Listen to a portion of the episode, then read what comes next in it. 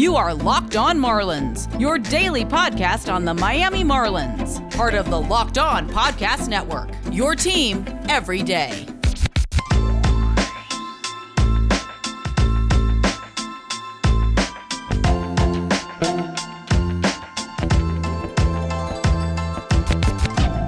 Welcome back to the Locked On Marlins podcast, your only daily podcast on all things Miami Marlins. As always, I'm your host, Aram Layton. I'm a minor league play-by-play broadcaster as well as a longtime Marlins writer, and in today's episode, we are going to talk about Sixto Sanchez's return, a few different takeaways from the recent spring training games, a lot of positives from the Marlins bullpen, a couple negatives, but I think the positives outweigh the negatives, and I'll tell you why, and then an update on some of the competitions that we've seen in Marlins camp, of course, second base, but also rotation and also bullpen, and giving my thoughts on where that all stacks up and where each player stacks up in their respective competitions. But let's start with Sixto Day, as Sixto is finally back, and he looks like he didn't really miss a beat. The velo was right there, as it always is, hit triple digits, sat at ninety-eight point five miles per hour. That was the average velocity on his fastball, which matches the average velocity on his heater from last season. As for the pitch distribution, it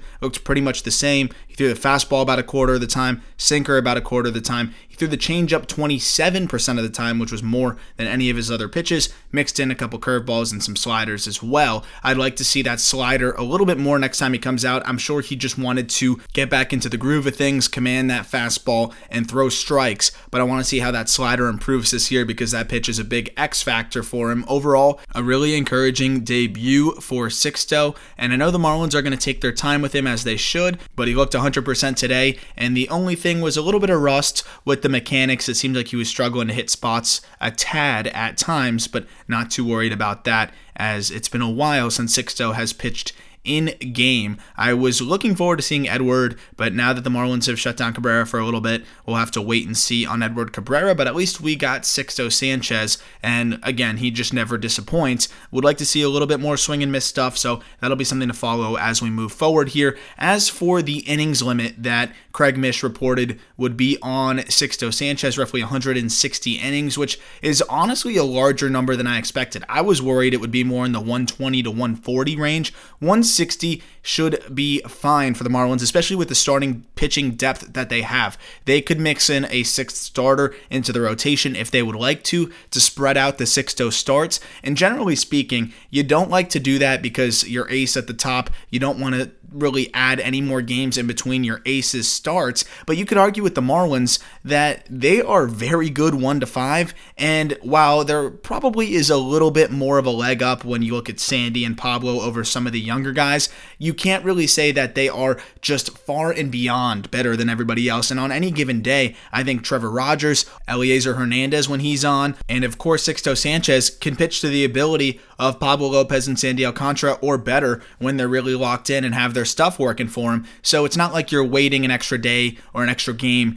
to have Jacob deGrom come around and pitch again. If I'm the Mets, I'm never in a million years considering a six-man rotation, but the Marlins, it seems to make more sense. Although I do think Pablo and Sandy, as I said, are going to be a little bit more consistent, you can still justify spreading out the starts a little bit for Sixto by throwing in a sixth man into the rotation because the Marlins have a ton of guys that could spot start for them, no problem. Gio Gonzalez is one, Nick Neidert would be another one, and I would love to see Nick Neidert make some starts. So if he's working out of the bullpen, or maybe he starts in triple A, it's a good way for the Marlins to see what Neidert's got as a starter at the major league level, and if he starts to pitch really well, then you have a better idea of what you can do with your rotation. Obviously, Gio is a veteran and will battle out there and probably give you some quality starts. We'll have to see how the quality of stuff is for him this coming season, but I have my reasons to believe that he could be a solid swingman if the Marlins needed it. Also, speaking of swingmen, Paul Campbell is another guy that can make spot starts if needed. So the Marlins could have an easy occasional six-man rotation if they need it, but for now, I don't know if they need it because one hundred sixty innings, let's say that Sixto averages about six innings per start. That would get him roughly twenty-seven starts there, and he averaged about five and a half innings per start this past season. I think if you just spread out a couple starts in the middle of the season or early in the season, that should allow Sixto to be able to pitch throughout the duration of the one hundred sixty-two game slate, and I don't think it'll take too much of spreading out and too much strategic adjustment to keep Sixto's innings under one sixty throughout the year. They can also pull him a little bit earlier in games where they're ahead. There's a lot of different ways to go about it. As we remember, Jose Fernandez was on that innings limit, and that Marlins team fell out of contention, so it became a little bit easier to decide how to handle that. And if this Marlins team falls out of contention, then there you go. You have your answer too. You can just shut him down a bit earlier. The hope is, though, that the Marlins are playing meaningful games down the stretch, and you're going to want to have Sixto there for you to try to keep you in the hunt. Regardless, very encouraging to see Sixto back, to see Sixto hitting triple digits, and I can't wait to watch him come out again and see how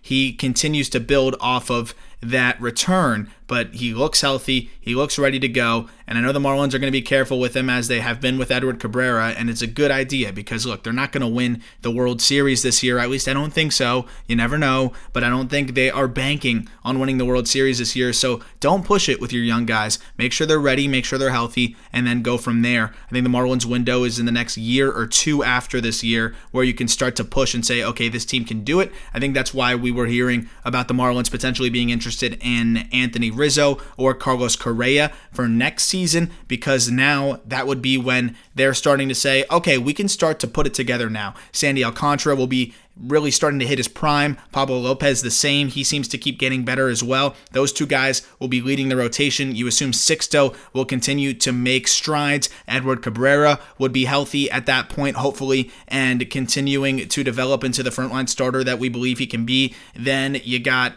Trevor Rogers, who I think is going to be a very solid middle of the rotation arm or better by then. And then there's so many other guys, moving parts like Braxton Garrett, who just got optioned to triple A, and I was encouraged by what we saw from him, and some other younger guys like Max Meyer, who could be ready in the next year or two because of how advanced he is. You could see this window for the Marlins and when it makes sense and how we're starting to get closer to that window. Then on the offensive side of things, you think about J J Bleday. If he's not up by the end of this year, he'll be up by next season. Any of Burdick, Conine, Gerard Encarnacion, Meisner in the next two years should be able to break into the big leagues. Not all of them, but I think a couple of them should be solid big leaguers. They all have the potential to be all-stars, which is the volatility of the Marlins system, but also the exciting aspect of it. At that point, you'd also hope that Jazz Chisholm has put it together. So there's just so much that the Marlins have to look forward to, and it seems to line up with the window. So take your time this year. You want to be competitive. The Marlins started to make some smaller moves to give themselves a shot this year, and overall, I think you're starting to see that come together, but you're You're also seeing that the Marlins don't want to jeopardize the future as well. I want to talk a little bit about the bullpen, because a big X factor for me, and somebody that I wasn't really banking on starting the year for this Marlins team at the beginning of the season, is Zach Pop, and that was a big reason why I wanted the Marlins to go get a swing and miss guy. They did go get that with Anthony Bass, and they go, did go get some other veterans too, but Zach Pop looks healthy, and if he's ready to go this season, this totally changes the Marlins bullpen for this year, and I'll talk about why in just a moment. First, a reminder that this episode is brought to you by bet online dot a g.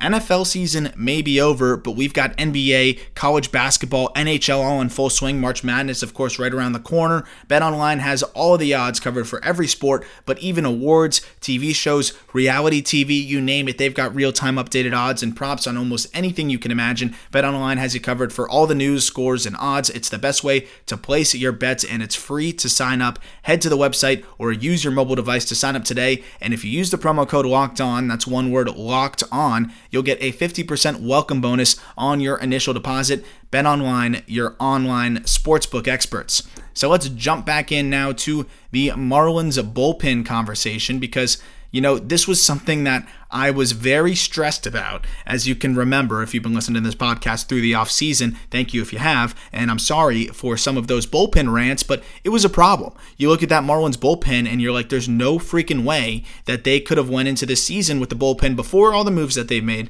and say, yeah, we're trying to win. That being said, they were at that time making some good low-key moves that don't ensure anything but could pay dividends down the line, and I liked those moves, but you had to have some of those veterans just in case some of these other guys don't pan out. Like I said, you can't count on the Rule five guys. Ultimately, the Marlins did that, and I loved the moves that they decided to make to be able to get some veterans into the mix in the bullpen. And now we're seeing, with less pressure and less importance on some of these younger guys, we're seeing some of those underrated acquisitions look pretty good and look like potential bullpen options for the Marlins too. And the good thing is, if they're not ready, then you have some veterans in the meantime. But I've been very impressed with a few different ballplayers, which I'll talk about in a second. But we got to start with Zach Pop. And if you remember, I mentioned him as a potential target for the Marlins in the Rule five draft. And then when they did get him, I loved that pickup along with Paul Campbell. But Pop is just on a different level. I was honestly shocked that the Orioles did not protect Zach Pop, given the numbers that he's put up in the past, and really the only question for him was the health. And there were some theories flying around that maybe the Marlins were just going to put Pop on the sixty-day I L so that he can rehab and get back and get ready to go, and in that way the Marlins wouldn't have to use the roster spot on him, because if you don't have your Rule five draft pick up on your roster by a certain date or at a certain point, then the other team has the option to purchase that player back, and you know the Orioles would purchase Pop back if they got the opportunity. Actually, Connor Newcomb of the Locked On Orioles podcast hits me up just about once a week and is like, checking in on Zach Pop, how's he doing? And I'm like, he's doing great, and it doesn't look like the Marlins are going to give him up anytime soon. I'm sorry. And he just goes, aw, damn. So it just shows you, even the Orioles fans were a bit disappointed to lose Pop, and ultimately, that was a great pickup for the Marlins. But Pop has impressed me on a different level. This isn't some guy that's just running into some luck in spring training and getting guys to just roll over or hit them right at people or getting a couple lucky swings and misses. Zach Pop is nasty, and we knew he was nasty, right? Like, the numbers in his minor league career are there. He's been a very hard guy to hit throughout his minor league career. The problem was he just dealt with some injury issues. But now that he's healthy, man, he looks great. And I wasn't expecting him to be ready to go this early. In his minor league career, a one point three four E R A in eighty and a third innings pitched. Yes, he's only thrown two innings so far, but I've watched every single pitch in the spring training that he has thrown with intent, and he's looked fantastic. Three Ks in those two innings, but the slider is just wipeout closer caliber slider. The fastball's got crazy movement, and they overlay. I want to see Pitching Ninja overlay. I know Zach Pop's not at the top of his list of guys he's going to do overlays of, but if you put those two pitches over each other, the fastball tails back arm side and the slider bites so hard glove side, I just could not imagine trying to hit against this guy. And he is just deceptive. His body moves slow, but then his arm moves quick. He's a nightmare. He's got closer caliber stuff. And I think for the Marlins at this point, they're looking at him as a potential lights out guy. And Pop is important because I have my reservations as to whether James Hoyt is going to be able to replicate what he did last year, and as to whether he's going to be able to get the swings and misses that he got last year, because he was the swing and miss guy for the Marlins last season. And the Marlins need somebody like that this season, because even the acquisitions that they made, guys that I do like, like Dylan Floro and John Curtis, they don't get these ridiculous strikeout numbers. Zach Pop has a chance to get you ridiculous strikeout numbers, and in the future could be a legitimate closer for this ball club. I've loved what we saw from Anthony Bass, but how about the other Anthony? Anthony Bender has been amazing as well, and I think he's pitching himself into an opportunity in this bullpen. He's like the Brad Boxberger of this spring training, and the difference is that Bender throws absolute cheese as well, and he's another swing and miss guy that is going to be able to bail you out of tough situations. And much like Pop, Bender has just been slept on. I don't know how he wasn't picked up by a team after his twenty nineteen, where he was fantastic. Not a huge sample size, but he was good in thirty-six and a third innings across A-ball, high A, and double A. He pitched his way through three levels. He pitched to a one point four nine E R A in those thirty-six and a third innings. He struck out thirty-five, only gave up three home runs, and racked up nine saves. This is another guy that could potentially be a back end of the bullpen type of arm. He's seen an uptick in his stuff. He's seen jumps in his swing and miss stuff, and I'm very intrigued by him as well. But there are some minor concerns, and one of those is the Marlins lefties currently in the bullpen and the guys that they were somewhat counting on to be able to be the lefties for this team this year. Ross Detweiler is one of them. I, I believe that Detweiler made some improvements last year to make himself a lefty bullpen arm thanks to the change in pitch usage, using the breaking ball and slider a bit more. But at the end of the day, we don't know for sure if that was a sustainable improvement, and the Marlins did not need to give Detweiler a major league deal. I think they were a little bit early on that because of how deep the bullpen market was. They could have waited a bit longer. It took so long for the dominoes to fall for this reliever market that they didn't need to go so early and scoop up Detweiler and give him a major league deal. I mean, even Brandon Kinsler signed a minor league deal, and I know it was worth more than what the Marlins offered him, but he signed a minor league deal. Like, the Marlins did not need to commit a major league spot to Ross Detweiler, so it's going to be fascinating to see how this unfolds. He has not been good so far this spring training. He has thrown four innings across four outings. He's given up six hits, five earned runs, three walks, and only struck out a pair. And small sample size, but as I watched the reliever market somewhat stay stagnant, I thought more and more, man, maybe they did not need to give this guy a guaranteed deal. And um, I think it's starting to ring true a little bit, but we still need to wait and see. And he could still pitch great, but regardless, it seemed like a bit of a knee-jerk or early reaction and decision from the Marlins. Somebody else that impressed me, he did give up a run today, but in the one outing that we saw him before this one, Jake Fishman looks like he could help the Marlins lefty situation. I thought he was really tough on left-handed hitters in his first outing with a pair of strikeouts. Richard Bleier looked a little shaky, but that guy is Richard Bleier, and you know how I feel about my man Richard Bleier. He will figure it out. He has given up eight hits in four and two thirds, but my man Dick Bleier is always going to be a safe, safe option out of the bullpen, and he should be fine to go. But that's not going to be the guy that you put in in the tough situations where you really need to get a swing and miss or a K on a Freddie Freeman or a Juan Soto or one of those guys. You need somebody that's a bit tougher with better stuff that's going to make a lefty very uncomfortable. And the Marlins are still lacking that to a degree. And it seems like they're hoping to fill that potential void with an internal option. And they do have quite a few internal options.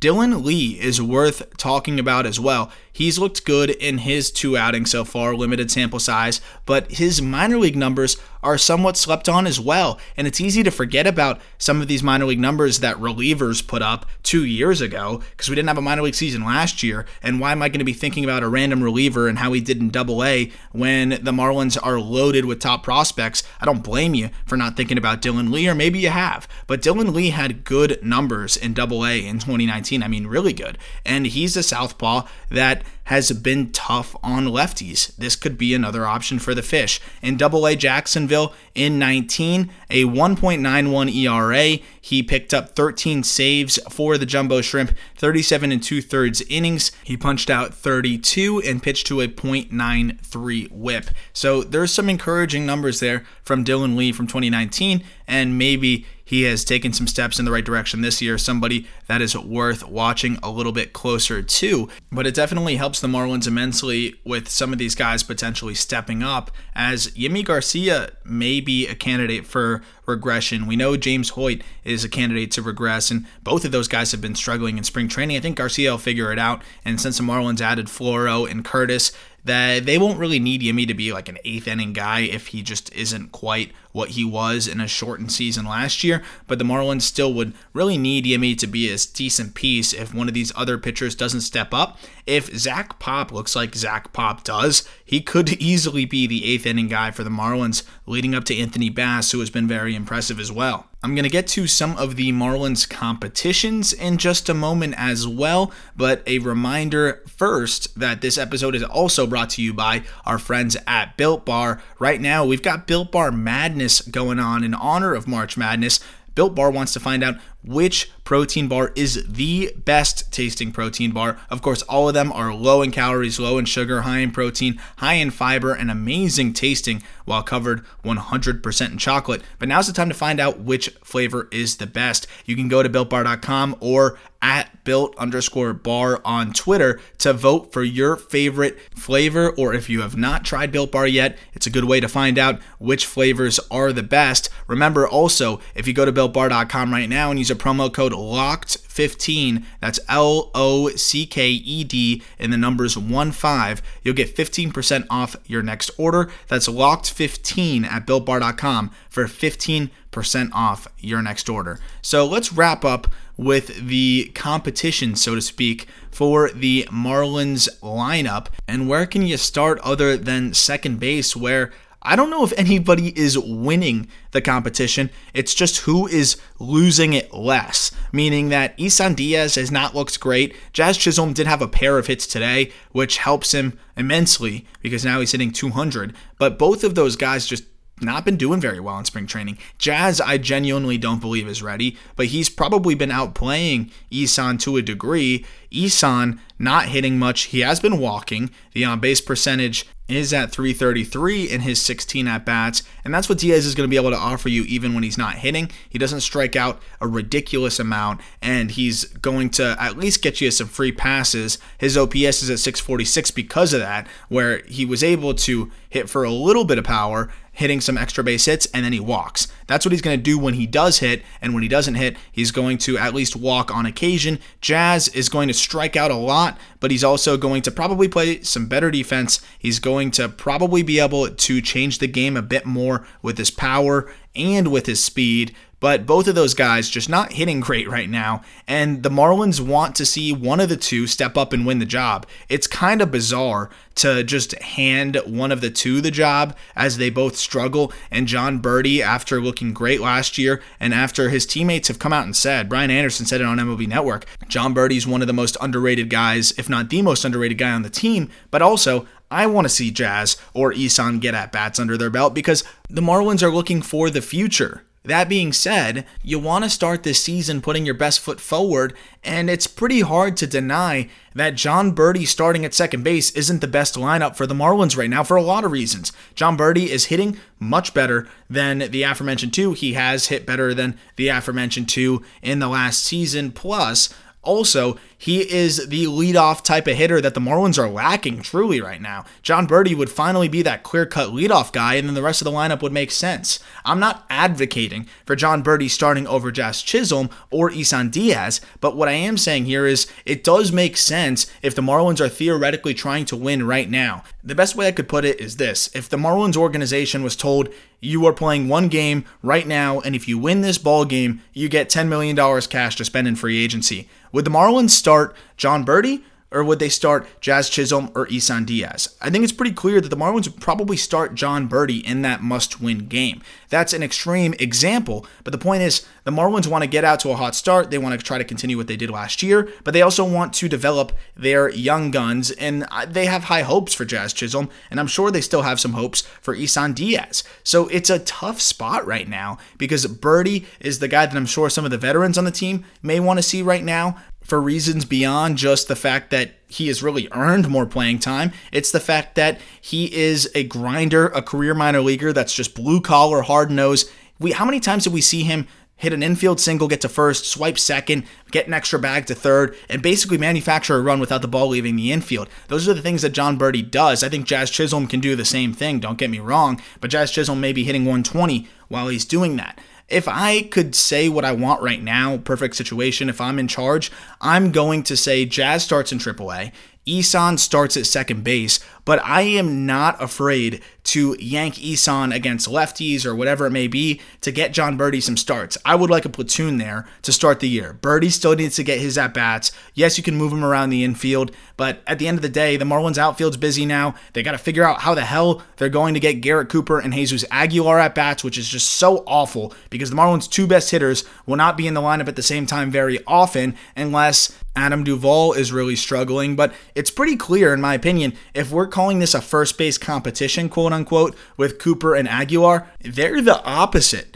of this Jazz and Isan situation. Both of those guys are winning. Both of them are just mashing. It's absurd how well Garrett Cooper's been hitting. And for how long now have we all said Garrett Cooper is the best hitter probably on this Marlins team? yet the Marlins refuse to commit to this guy, and it's just bizarre. I get the defensive limitations, I get the injury issues, but he is the best hitter on this team, and he has been a consistent hitter since his days with the Yankees. The only question has been health. There's never been a moment where we're like, okay, can Garrett Cooper put it together? That's never been a question. That was even a question with Aguilar when he first signed with the Marlins, was can he recapture that twenty eighteen form? And he did in a lot of ways, but that was never a question with Cooper. It was always just, will he stay healthy and how many games can he play? So you know I got to get it in at least once a podcast. I'm going to say it's a disgrace that Major League Baseball doesn't have a D H this year, and it hurts the Marlins very, very badly. I'm sure it hurts all teams in terms of offense, but the Marlins may be disproportionately hurt compared to some other teams. I know the Mets are really reeling from it too, because they wanted to get Dom Smith in the D H spot, and they've got tons of bats, and they're going to have to figure out what they're doing. But the Marlins are a team that's much more hungry for offense and has to decide between their two best offensive players, which is going to be there, because ultimately you have Duvall and Wright, who is a much better defender, and I get that, and you are limiting the Cooper injury risk by having Duvall out there, but Duvall has struggled pretty badly in spring training. He's a veteran. I'm not going to put too much stock into spring training struggles, but he is one for like twenty-six or something like that, and he is a historically incredibly streaky hitter, so when he's going through some slumps, I'm sure that's where you'll get Cooper some more at-bats and more starts in right, and maybe against some tough lefty on lefty matchups, you could stick Cooper and right and then move Duvall over to left. There's going to be ways that they're going to find at-bats for Cooper. They have to. They just have to figure it out. And of course, when they go to the A L and play American League teams, that's going to be so much easier for the Marlins, and I'm sure we'll see a jolt to the offense. But it's just a pain in the ass of a situation for the Marlins, and I appreciate them bringing Aguilar back before having the decision made by Major League Baseball in regards to the D H. But if you remember back when I recorded that podcast, I said it is insane that Major League Baseball was expecting the Marlins to make a decision, or any team to make decisions for this upcoming season, without even knowing what the rules are. Like, you don't even know what your lineup capabilities are because they haven't decided on the rule yet. That just blows my mind. And I just like, I lose sleep over that. It's crazy to me. But at least it's a good problem for the Marlins to have, where they have multiple quality bats, and God forbid if Aguilar goes down or Dickerson or Duvall, they're going to have a very good hitter waiting in the wings, and I'm sure they're going to find ways to get him at bats. Back to the second base situation, so I make sure I wrap that up properly. I'm going with Isan Diaz as a starter, even though he has not performed at an incredibly high level. I still believe in him. I still think that he can put it together and even just be a two fifty hitter with a three fifty on base and play you some decent defense and hit you some power as a platoon guy with Berti. I'm cool with that. And in the meantime, Jazz is getting his at-bats in triple A, getting better and better. And then if he is just playing fantastic, then you maybe shop Isan around. And if he's hitting at least two fifty with a three fifty on base and hitting for a little bit of power, then you might be able to find a home for him. That makes the most sense to me. And you're still getting Berti some A Bs. You're still getting Isan a chance to show what he can do. And Jazz gets a little bit more seasoning in triple A, which I do believe he needs. But this is fun, my friends. We got a lot of moving parts, and there's only going to be more moving parts as these prospects continue to push their way to the big leagues, especially that crowded outfield situation of prospects where we got Jesus Sanchez, we got Monte Harrison waiting, but then the Marlins might have to decide between Magnara Sierra and Lewis Brinson, both of which have not swung it great in the spring. I would assume that the Marlins would probably opt for Lewis Brinson for obvious reasons and because of investment reasons, but Sierra looked really good last year, so I don't know. I really don't know. That one's even over my head. It's going to be very interesting as we get closer to the season, and you will have me for the reactions, but I'm not even going to put a prediction on that one, and you know I generally like to make predictions, but overall, it's just too hard to figure out what the Marlins may be thinking in that regard. And if you remember, the Marlins surprised quite a bit with some of their opening day roster decisions last year, so who knows what's in store for us, but it should be fun, and this Marlins team is better than last year, and it's the best team the Marlins have had in quite a few years, so let's have some fun. It's going to be fascinating to see how the Marlins decide to chop this all up and put this roster together, but it will be a fun team to watch nonetheless. As always, thank you for listening. Thank you to those who have subscribed and left reviews. I always appreciate that, and it helps me out immensely, and especially the reviews with visibility, so thank you so much. I thank you again for listening, and I look forward to talking Marlins with you tomorrow.